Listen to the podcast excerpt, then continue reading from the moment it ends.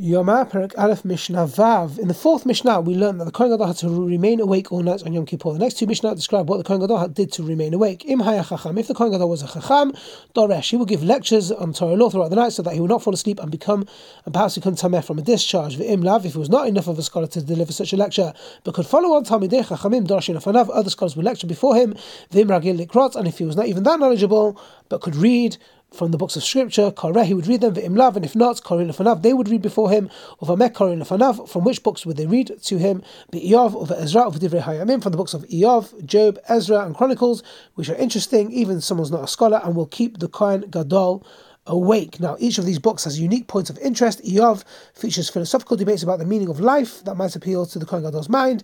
Ezra describes the Kohen Gadol's the, the great difficulties experienced by those who return from Bavel and built the second Beit HaMikdash, which would inspire the Kohen to feel the importance of serving in it. And the Chronicles contains historical accounts that are interesting in their own right. Zechariah ben Kvutal Omar Zechariah ben Kvutal says. There were many times that I read to the Kohen from the book of Daniel, which also contains many interesting stories. Mishnah vav bikesh lehit nam nem. So let's say the Kohen was about to doze off. Pirachei kuna makin lefanav be'espa serada. The young men of the Kohen would snap their index fingers before him to keep him awake.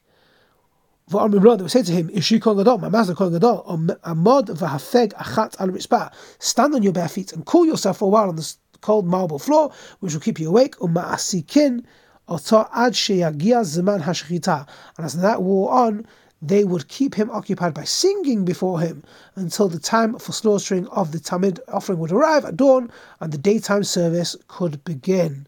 Have a great day.